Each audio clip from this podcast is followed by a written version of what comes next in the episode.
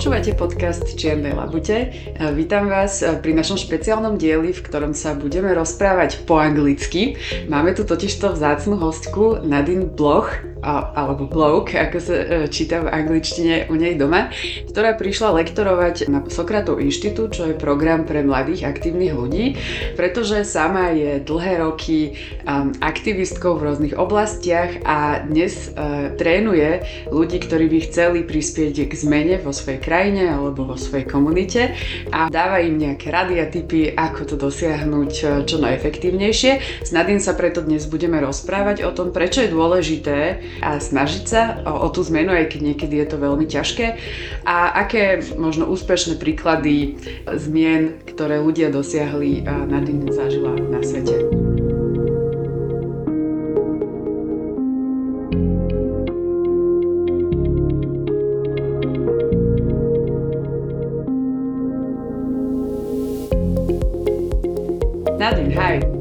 Thank you for having me. Uh, so, you're an activist maybe for your whole life uh, or since you were an adult. Uh, and maybe we can start with the most difficult questions of all. Why care? Why become an activist? I think it's um, I think we're born with it, actually, but the society chases it out of us, maybe. But we're born with a desire to have the things that we want, to have happiness and health and uh, fun and good food and good relationships with people and community. I think over time, maybe we get um, tired or we uh, succumb to the society that says, don't make waves, don't make noise, you might get in trouble. Or, in fact, someone makes you uh, afraid of saying some of these things. But even, you know, small children, if they don't want to eat something, will not, will close their mouths and not eat it. So we have in us from a very early age the desires and the wants that are specific to us and what we perceive as uh, a good quality of life. Mm-hmm. And um, when we look around in our environment and we see something that we think is not quite right, when we see something someone behaving poorly towards another person, when we see that an outside force, maybe a corporation, is taking away something that we love, a forest, a stream, healthy water, when we see um, people who are repressed by other people, a lot of us feel that it's not right and we would like to be able to do something. Mm-hmm. And um, I think that caring is an essential element of being human. Mm-hmm. Well, many people have that feeling that they would like to change something, but uh, feel like it's not in their power to do anything about it. But based on also your life story and your experiences, that not, that's not so true, right?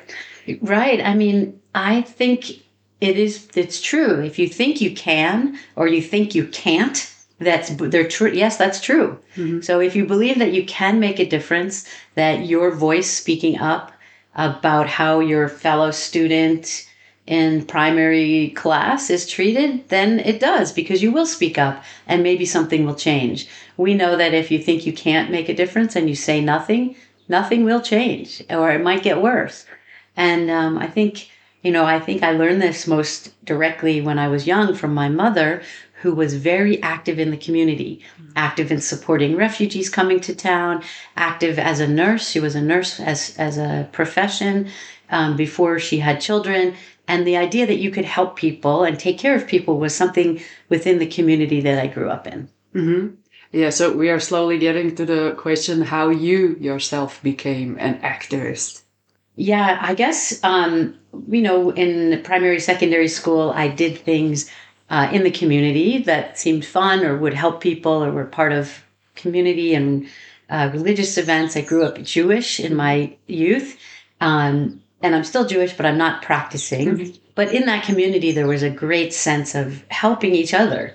Um, and when I got older, when I went off to college, um, and I also had this deep love of my environment that I came from. I lived near the ocean, near the beach, and I love water and I love the salt water.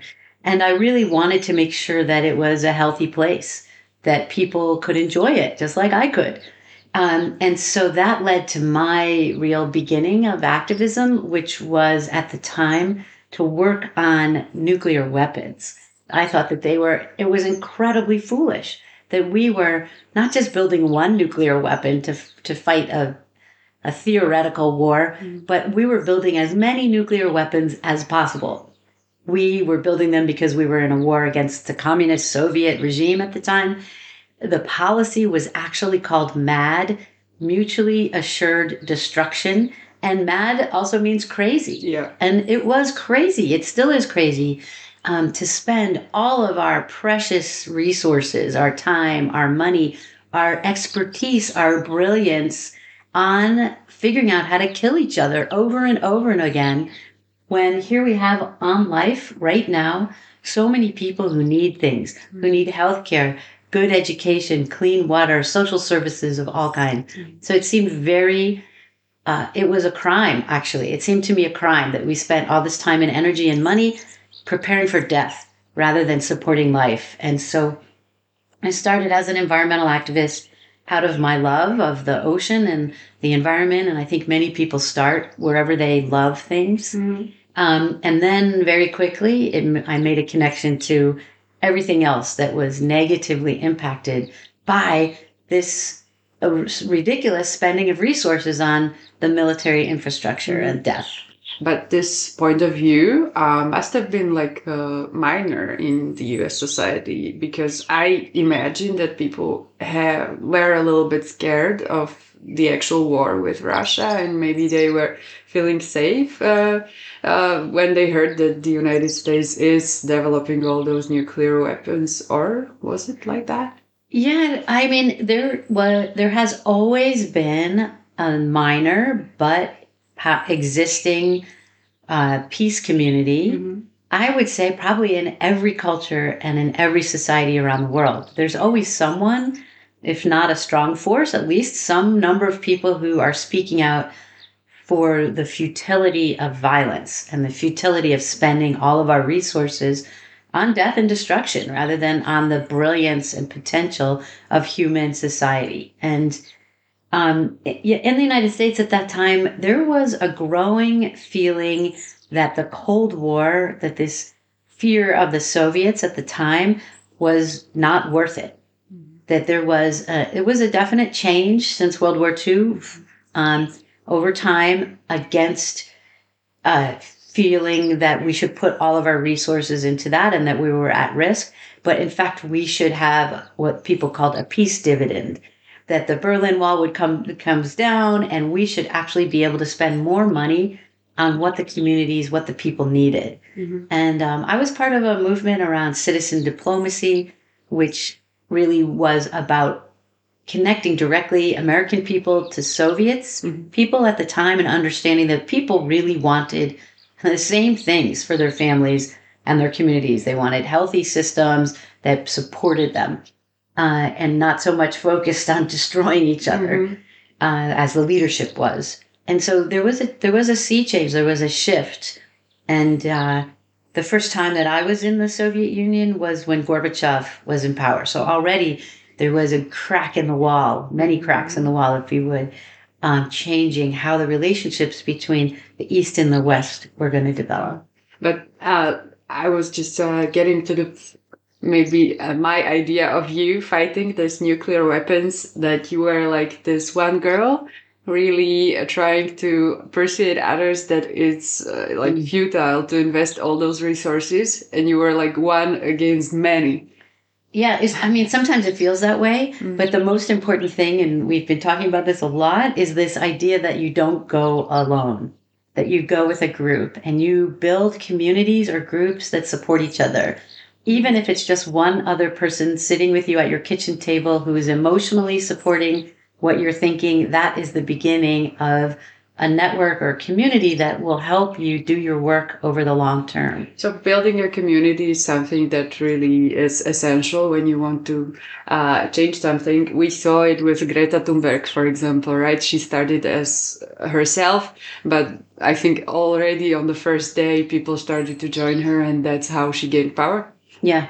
And I mean, there was this story, in at least in the United States, but I think in many places, uh, the dominant culture tells you that you have to be a person who can go by yourself, that you have to be this charismatic leader. You must pop out of the womb fully formed as an activist. And if not, forget it. You can't, you have no cho- chance of changing anything. But the reality is very different. The reality is that someone has an idea, they bring together other people, and together they make change. The essence of people power, the essence of people, ordinary people, coming together to make change without using violence, without using force, but using new ways of communicating and new ways of organizing and uh, using their strength together. And you know, even in the United States, you you probably know the story of Rosa Parks, Mhm. a black woman who the mainstream media will tell you was tired one day and sat down on a bus in a place that was supposed to be for white people. But she just was tired and didn't get up and started the whole civil rights struggle. This is far from the truth of what actually happened because Rosa Parks was a trained activist. Mhm. She had been to a school, the Highlander Center, and learned all about inequality and learned how to organize and learned how important it was to be in a group. She was a member of a group called the NAACP, the National Association for the Advancement of Colored People at the time. And she was also working on, on rape cases and sexual violence cases. So she was already very much part of the community of activism and change agents. When she was arrested, though, she didn't stand up and say, wait a minute, I'm a trained activist, blah, blah, blah, because at the time they didn't want people to be scared of them because the only other people training people at the time were communists and they mm-hmm. didn't want to be associated with them. And also, just for the record, she was the fifth person who sat down on a bus in a very short amount of time, but she was what they called the perfect face of a movement to come. The one before her was a young woman, Claudette Colvin, who was not married but was pregnant. Mhm. And they felt that she was too young and her condition of pregnancy without marriage was not going to be accepted by the Okay. bigger community. And so you see, and, and then the other thing is that her sitting down alone, although incredibly courageous and powerful, would not have made change. But in fact, there was already a women's association ready and capable of calling an economic boycott Mhm. the following week. And that boycott lasted a year.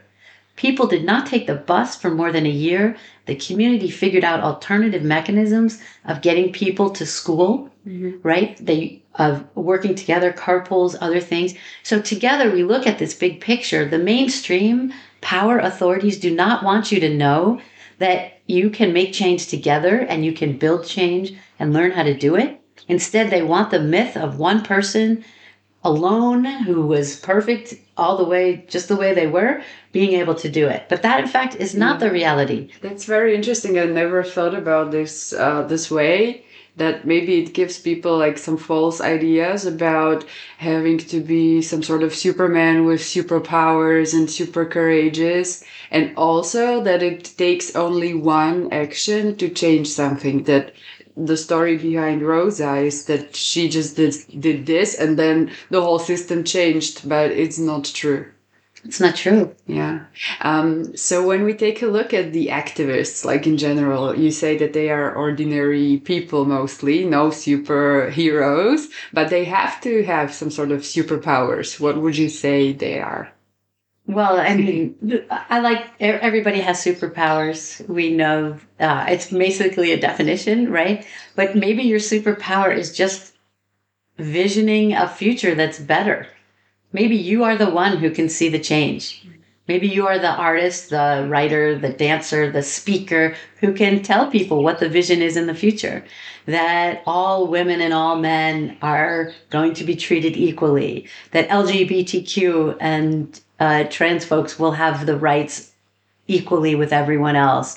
That all diversity of peoples will enjoy the same level of access to education and healthcare. Maybe you are the one who can articulate this or say that. Maybe that's your superpower. Mm-hmm. And um, as I participated at your workshop here at Socratic Institute, you also taught the students that it's not only the charismatic leader who is maybe in front of the media talking about the action, but it's all uh, various supporting roles which are also very important, like people who take care of catering and uh, visuals and stuff like that, right? So Yeah. we shouldn't forget about all these other roles and maybe be encouraged to take part also this way, even if we don't have the courage to be the ones who talk to the media, for example. Absolutely. No one does it alone, right? And um, some of these other roles, I would say, are harder and more complicated than the person out front who is, you know, the, the face of the movement, if you will. Or maybe it's a group of people out front, but there are even more people behind the scenes. The person who makes food and brings it, right? The person who takes care of the children, the person who runs your website or your social media. And, you know, these are lots of skills. We need a lot of different types of um, expertise, of knowledge, of skills to make things work com- work well together. So there's space for everyone, and this is a key thing. Is you know many points of entry. Can you find many different things for people to do so that there are ways that people can enter on their own terms, on their comfort level, and as people learn about the rest of the roles, they may stay in that role, but they may change. Mm-hmm. Um, I'm trying to imagine a world or our country, our democratic systems without activists uh, or people who would stand up, speak up. How would it look like? It, can you imagine that? I I mean, I suppose there are places even now in the world where there are autocratic regimes with no civil society space and one would be easily uh, would be able to see that they're not pleasant places for most people to live that people cannot reach their dreams that people cannot access what they need uh, and that there's tremendous fear Hmm. so, but I think, you know, the human nature, whether or not, even in art, very difficult regimes or very controlling environments, there are people resisting in certain ways. Um, we might have to broaden our vision to see what they are. Mhm. But, you know, um, even just existence over time can be a form of resistance if someone is trying to destroy you. Mhm. What I was uh, trying to say is maybe whether civil society is um, like an essential part of democracy. Like if the democracy would be able to survive without No. civil society, Yeah, no, I, I, I don't think so either. so I it would become an autocratic regime. Absolutely. And we see examples of this everywhere. Mhm. So, in places, and I've come from the United States, you know, there is a terrible lack of involvement in our so called democracy. Mm. So, right now, we don't have a complete democracy. We have a representative democracy, if you will, at best. Um, and because people don't use their right to vote, and because people are not completely engaged, and also some of this is uh, on purpose, right? We have a system that doesn't encourage civic participation. It's not made easy. Our voting system is on a day where most people, you know, our voting day is when most people still have to work. It's really outrageous. We don't have a federal holiday Mhm. for when we need to vote, and it's not on a weekend. Mhm. So we are we are struggling for some basic rights, I would say, to support full participation. Mhm. And we know, I mean, there's very good examples of what happens when people don't participate. We get rulers that don't represent the majority of the population, like uh, the past president, and we get representatives of hate in positions of authority that really wreak havoc in our communities. Mhm. This is something that we can see also in other countries uh, going on, also in Slovakia. I would say we have some sort of crisis of interest in the public affairs. Like people are more uh, going towards the individual, taking care of themselves, of their family, maybe because they had like bad experiences in the past when they didn't um, succeed in what they wanted to uh, achieve, accomplish. So they just gave up. Uh, so you think um, this can also contribute to um, uh, the change of democratic systems into more like populist governments and, and more like uh, decrease of freedoms actually. Yeah. Well, I mean, uh, historically, and I'm not a historian, but historically, if you look, democracies die by legitimate, quote unquote, acceptable means. Uh, the autocrats get voted in, Mhm. like uh, Hitler or Trump, or we could go on and on. Um, Orban, right? People get voted into their positions and then abuse their powers. And people, and it happens either people let it happen or they force it to happen. And so democracies generally die out of, um, I guess maybe it's hopelessness or people giving up or lack of engagement, um, generally. Um, autocracies and others generally come down when people re engage, Yeah. when mass movements re emerge. And it's very interesting. This, this discussion in Slovakia is very interesting to me because you are such a young country that it is really just a generation or two, maybe Mhm. three, that are have forgotten that this country came out of a po- popular resistance movement Yeah. and that change is not something far away in the past for you. Yeah, and impossible. It was very possible without any violence, actually. Yeah, it's quite a remarkable story, right? And so mm-hmm. it's a little depressing to think that people have forgotten this history that is your birthright. That is your power and your birthright. You don't have to look back hundreds of years or thousands of years to a resistance movement of people powered that made significant change. You have it within just a few Yeah. decades. Yeah. Maybe they haven't forgotten, but it's also like they don't have the capacity or they really like struggle to survive on a day to day basis, many of them. So they don't have enough energy to focus on Yeah. what's good for the public. Uh, but that's what I wanted to ask you. Like, besides the system itself, as you said, sometimes it's not inviting inviting enough for people to participate what are the other factors that lead towards this uh, lack of public participation I, I mean, I think you, you've you've covered them. One is the feeling that the of, there's a fear, obviously, of loss of something, um, and those things need to be addressed. How do we help people understand that they can do part of the movement or join the movement somehow for change um, on whatever level is uh, makes sense to them at the moment?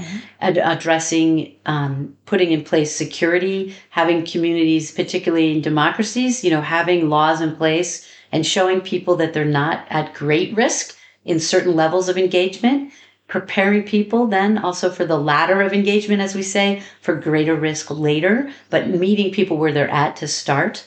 Um, and um, putting in place things that you might need later, whether it's even things like jail solidarity or money, uh, Mhm. financial support for people, um, and you know, or healthcare or whatever the pieces are that are needed by communities who need to be engaged, and telling these stories, keeping the stories of success alive, and um, you know, maybe the issue here is engagement in the electoral system. How do we make people understand that people and put in place a framework that makes it more likely that diverse candidates can run for office?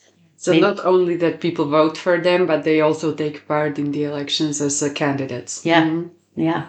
yeah and um, how about the like the first step to even uh, motivate people to do something? Why is it so low nowadays? Like is it really the mm, day-to-day struggle or the lack of uh, historical knowledge? Or what do you think can be also some other factors? I was thinking maybe education. Um, especially here in Slovakia, the traditional school system is not very uh, supporting. Uh, like it doesn't um, encourage uh, children to speak out, to be active, to try to change something. Um, they are taught to sit quietly, not to interrupt the adults when they speak, and and stuff like that. Is it possible that it starts really at an early age? Yeah, I, I definitely think it is. And it's not even just this politeness, it is also the understanding of how change happens and the commitment to civic education. Like you may learn the number of people in parliament, but how did they get there? Where did they start? What does it look like at a very local community organizing level?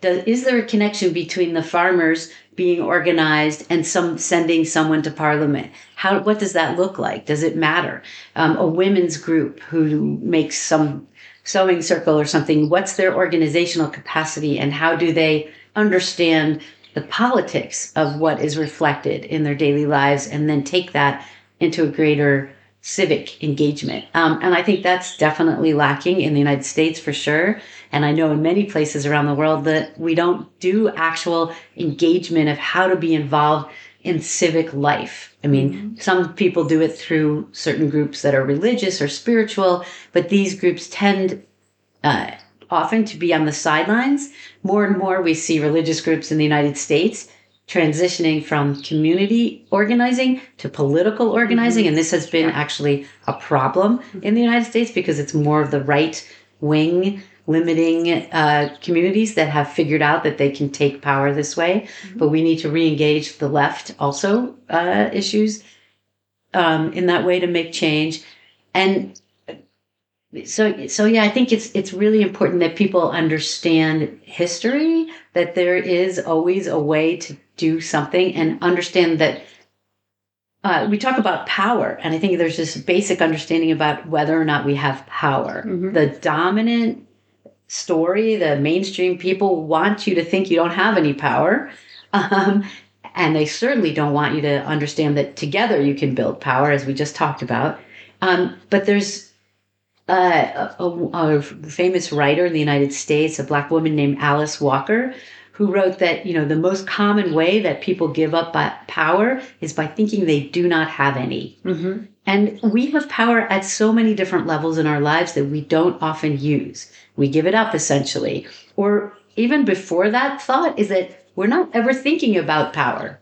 Um, so when we go to the store, when we go to the grocery store, we have a choice of what kind of coffee we buy or what kind of chocolate we eat or what kind of toilet paper we buy. We have power of the decision of our pocketbook of what even things we purchase at a very basic level. Mm-hmm. And when we start looking at life that way, like do we we have a power to decide whether we ride our bike or take the mm, the train or whether we drive a car and what are the implications mm-hmm. for that choice that that exercise of our power in different ways um, i think we need to help uh, the general public understand the many different levels of power that we have and how we engage at these different levels and what it means to do that. Yeah, and that actually they are the ones who have power over politicians and not vice versa. Yes, right. The whole understanding of the difference between what we call monolithic power, where there's like a king or a ruler at the top of a pyramid, and all of us underneath are supporting that king or ruler. But the reality is, if we withdraw our consent,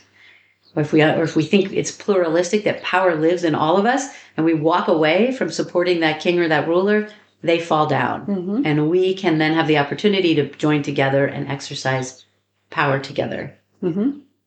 um, there has been a different phenomena regarding activists in slovakia uh, in the past i don't know 15 20 years that the uh, the word activist mm. itself became some sort of a swear word even yeah uh, the the activists were regarded as people who only disturb everyone and you know always like want to change something but everyone wanted just to be peaceful and you know uh, not disturbed by them um, is it something that you can see also in other countries, like that this happens? Because being an activist can be uncomfortable for sure. people, right? Sure, yeah, it's definitely. I mean, and as as someone, I consider myself an activist, an artist, an organizer, a trainer.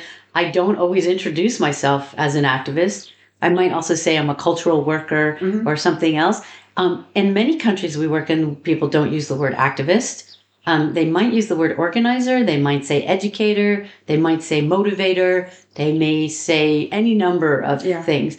Um, and um, so I don't get hung up on the words personally. We need to find what works. I mean, I was uh, doing trainings in Tunisia, and because of the way the national dialogue, which was a formal process, worked, the word dialogue was a bad word to use. Mm-hmm. So that's, you know, you just have to know circumstantially what is good or bad. Okay. Um, and then be flexible, right? So we don't say in the United States, for example, um, there's a moment now where many communities don't like to use the word nonviolence because it implies that people are mistakenly implies people are passive or not active Uh huh. Um, and that won't they won't do things like uh, loudly march in the street or whatever. So we don't use that word there. Maybe we use people power or direct action or something that speaks more to the engagement Mhm. of what people are doing. Um, it is also important to talk about risk, um, and maybe it is hard to be out in front. But again, then what we need to do is build support networks and build uh, and and provide training and resources and background um, to support people to be in front or to uh, build what we call leaderful movements where we take turns actually being the face of the movement or we acknowledge that we make decisions together by consent and there's not just one person in front or in charge and when we don't use this one person this hierarchical movement we are also a stronger more resilient movement because you cannot destroy the movement by taking out one person Yeah. There are many other people willing to fill in and holding the power Okay, but what does it tell us about uh, the state of our society when uh, being an activist is something like negative? I mean, maybe it talks about fear. I Mhm. uh, or people are exhausted. There's, I mean, personally, I've been an activist for decades, several decades, and it's exhausting. Mhm. And it's exhausting because there are so many problems. The problems are growing. I mean, even now, you know, in the United States, main things are racial justice, climate, chaos, political crisis, gun violence. I mean, there's just so many things to work on. And so um, at some point, um, I, I think it might be easier to give up. Um, but the reality is, if we do not continue the work, things do not get better. Mm-hmm. Um, it is important to take breaks, to take vacations, but to come back to the struggle is what we always say, um, and to make sure that the the work that we do has uh, elements of joy and fun and Mhm. provides people what they need, whether it's a good meal, um, a community to have people that you feel comfortable with, um, expressive outlets, and just a uh, you know there are lots of studies that show people who do this kind of work for their environment, for their activist community, for their communities, are happier individuals. Mhm. They're healthier in longer term.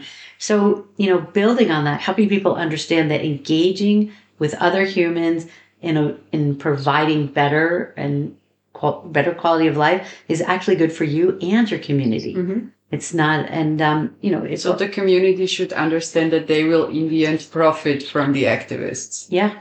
And I mean, we have. Uh, it's an interesting thing. I also do some work helping people understand what we call the synergy or the spectrum between nonviolent action and peace building. And we have a very classic case often where the peace builders, they're usually formal, they study dialogue and Mhm. communication and mediation, they end up at negotiation tables. They can get very angry about people marching in the street and making all this noise and making it hard for them to be have focused meetings, let's say. Mm-hmm. But what they don't, and but what happens often with these peace builders is they get to a negotiation table, but they have no power. Yeah. They have no connection to real uh, people who could boycott or make noise or make change. So the people in the street, these activists who are marching in the street, making noise, have power to shut things down or open things up, don't think very much, don't think very highly of these peace builders who want them to be quiet. Okay. Um, and they think you end up at the negotiation table, but you have no power and you're not adequately represented. You give everything away. Yeah. You're compromising with for no reason. The reality of the situation is when we see a successful movement for change, it usually includes all of this. And there's a respect built that people need to mobilize to mm-hmm. build change. And it may involve making noise in the streets somehow. And then eventually you will have enough power so that the people at the negotiating table or the people in your parliament or Congress actually have power behind them to enact reg- re- legislation or Yeah.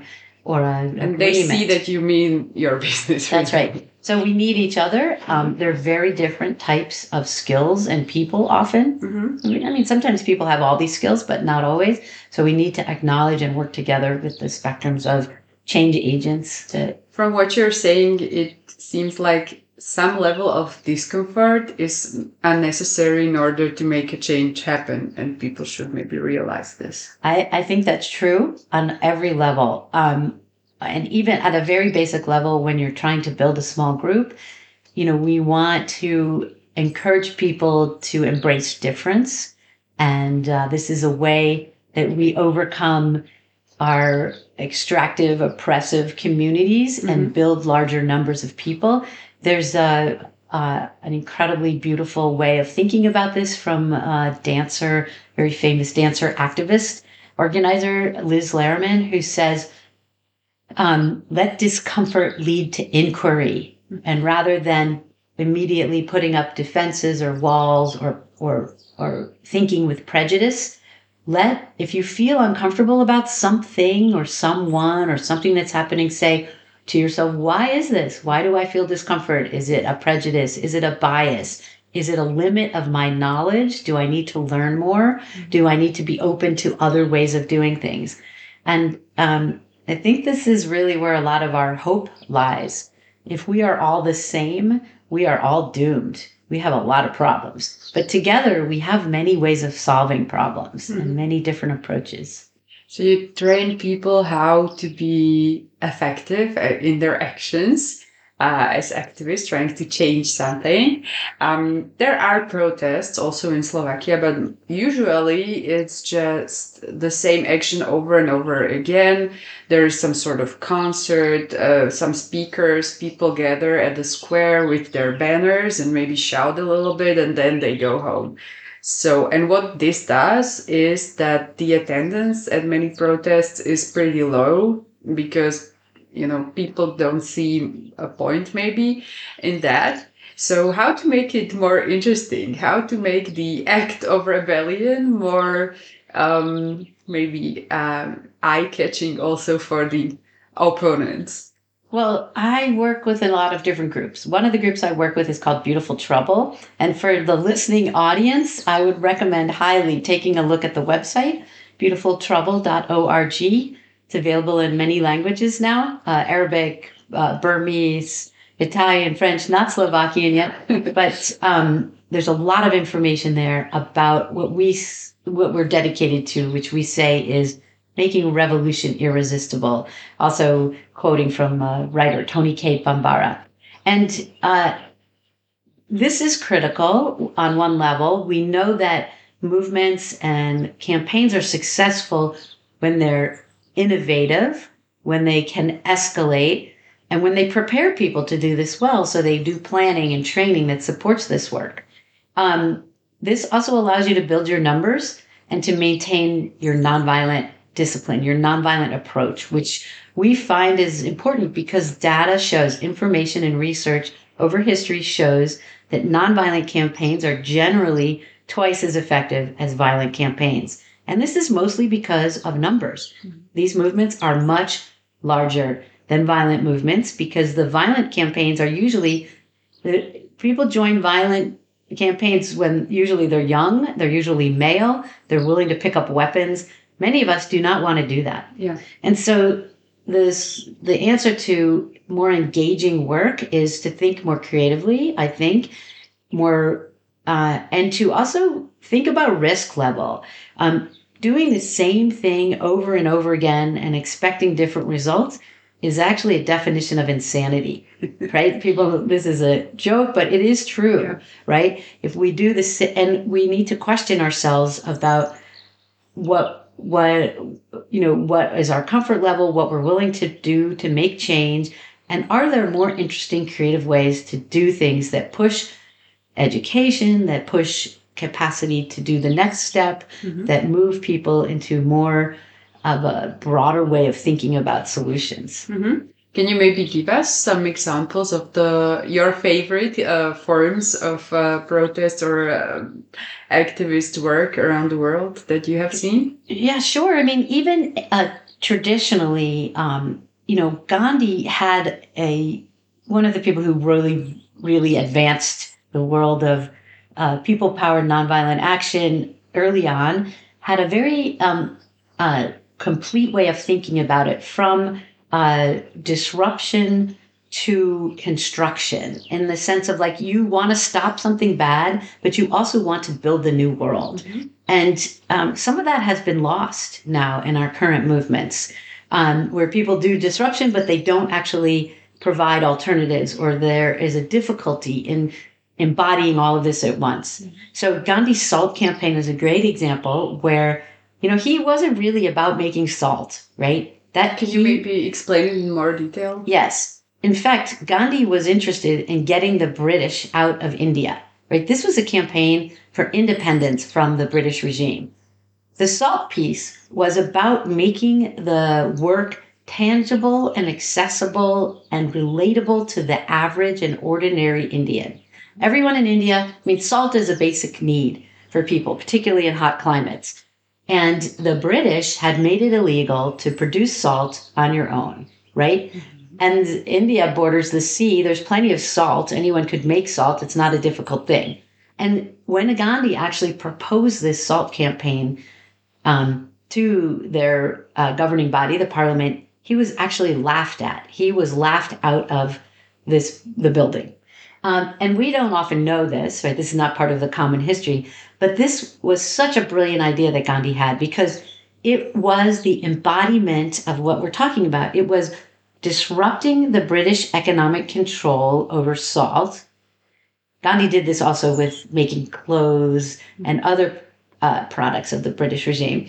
But the salt piece was so easy. And not only did they dis- try to do this disruption, they boycotted British salt and refused to buy it. And then they marched to the sea to make their own salt, putting in place the future that they wanted public access and control over making salt, not the British. And so um, there were so many, and there's so many incredible learnings from this. And even today, when we look at what can be powerful, for example, in the United States, there was a, a campaign to stop a fossil fuel pipeline. And many people protested, blockaded streets, whatever. But in um, one place in Nebraska, they built a fa- an actual barn right on the pathway where the pipeline was supposed to be. But they didn't just stop there saying, no, this should be farmland. They also put solar panels on that barn. Yeah. So it was a disruptive action. It also spoke to the future and they modeled what they wanted to happen as an alternative to increase fossil fuels. They wanted more renewable energy. So when you can do that with your campaign, when you can actually find the salt of your campaign, both the disruption and the constructive end of it, you uh, have a great likelihood of winning and mobilizing many people to your side. And in fact, even if you don't win immediately, you are actually showing people the way forward. So uh, protest doesn't have to be only a march. Uh, oh gosh, no. there are many other creative ways, but nowadays, um, a lot of um, how to say it, a lot of like things um, happen online. So it's not like in the streets. Uh, many, uh, for example, right wing uh, forces are very active and very successful online.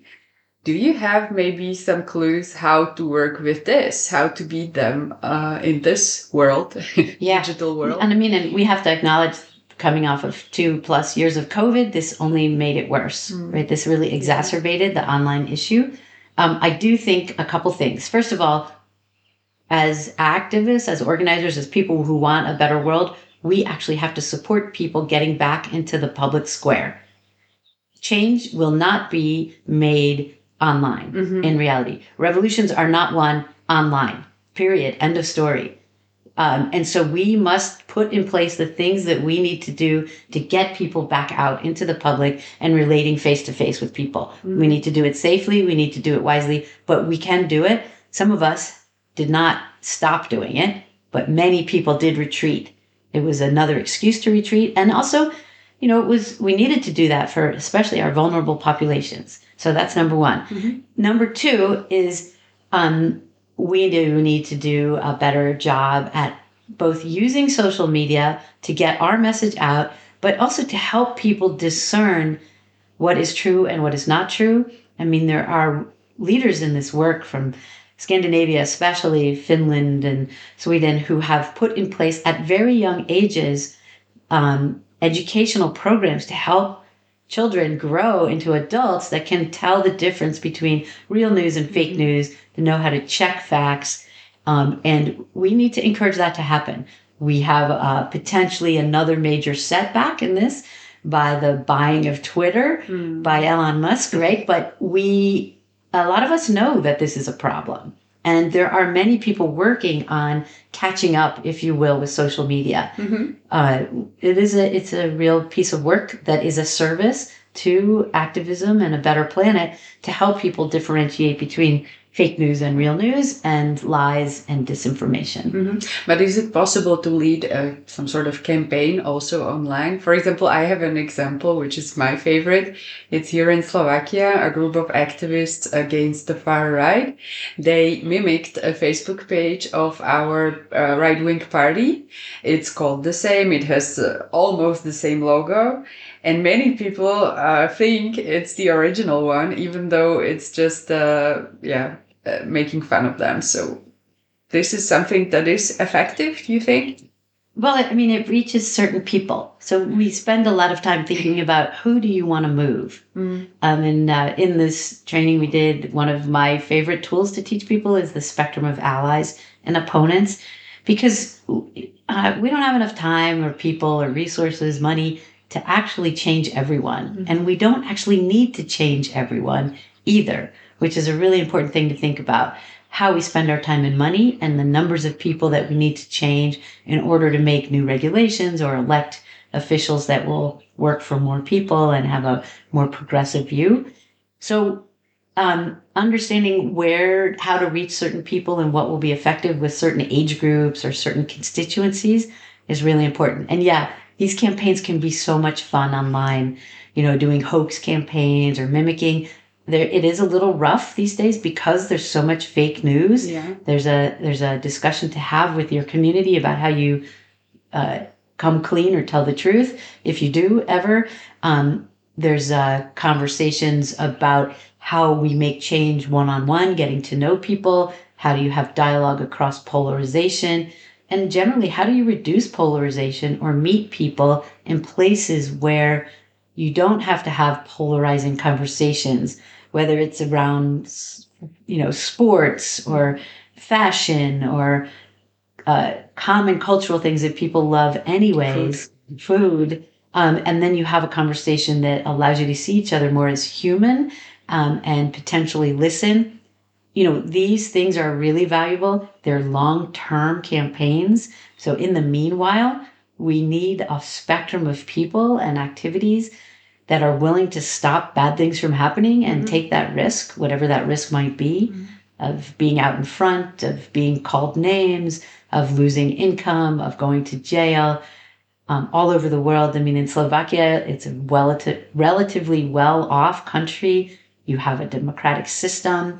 If you are a labor union or an environmental activist in places like the Amazon or mm-hmm. you are at risk of being murdered. Yeah. There's not it's not like you're going to be called the names. Stakes are much higher. The yeah. stakes are much higher and we in the developed world have a responsibility, I believe, to do what we can to make change and to uh, use our relative position of security um, to advantage to do this. Mm-hmm. Um, there has been COVID pandemic, and uh, this has been uh, taken over by war, at least in here in our country. So it seems like uh, there are really big uh, problems like coming at us uh, these days. So how not to give up hope that a better world is possible? What would your advice uh, after all those years of fighting be? Well, I mean, we still we know that we have. Yeah, I, I have to think that, first of all, if we don't do anything, it gets worse. And second of all, there are amazing examples over history about change that has happened against all odds. Who would have thought the British would have left India, for example? Who would have thought that small people could get big nations like the United States and France to stop testing nuclear weapons in the atmosphere?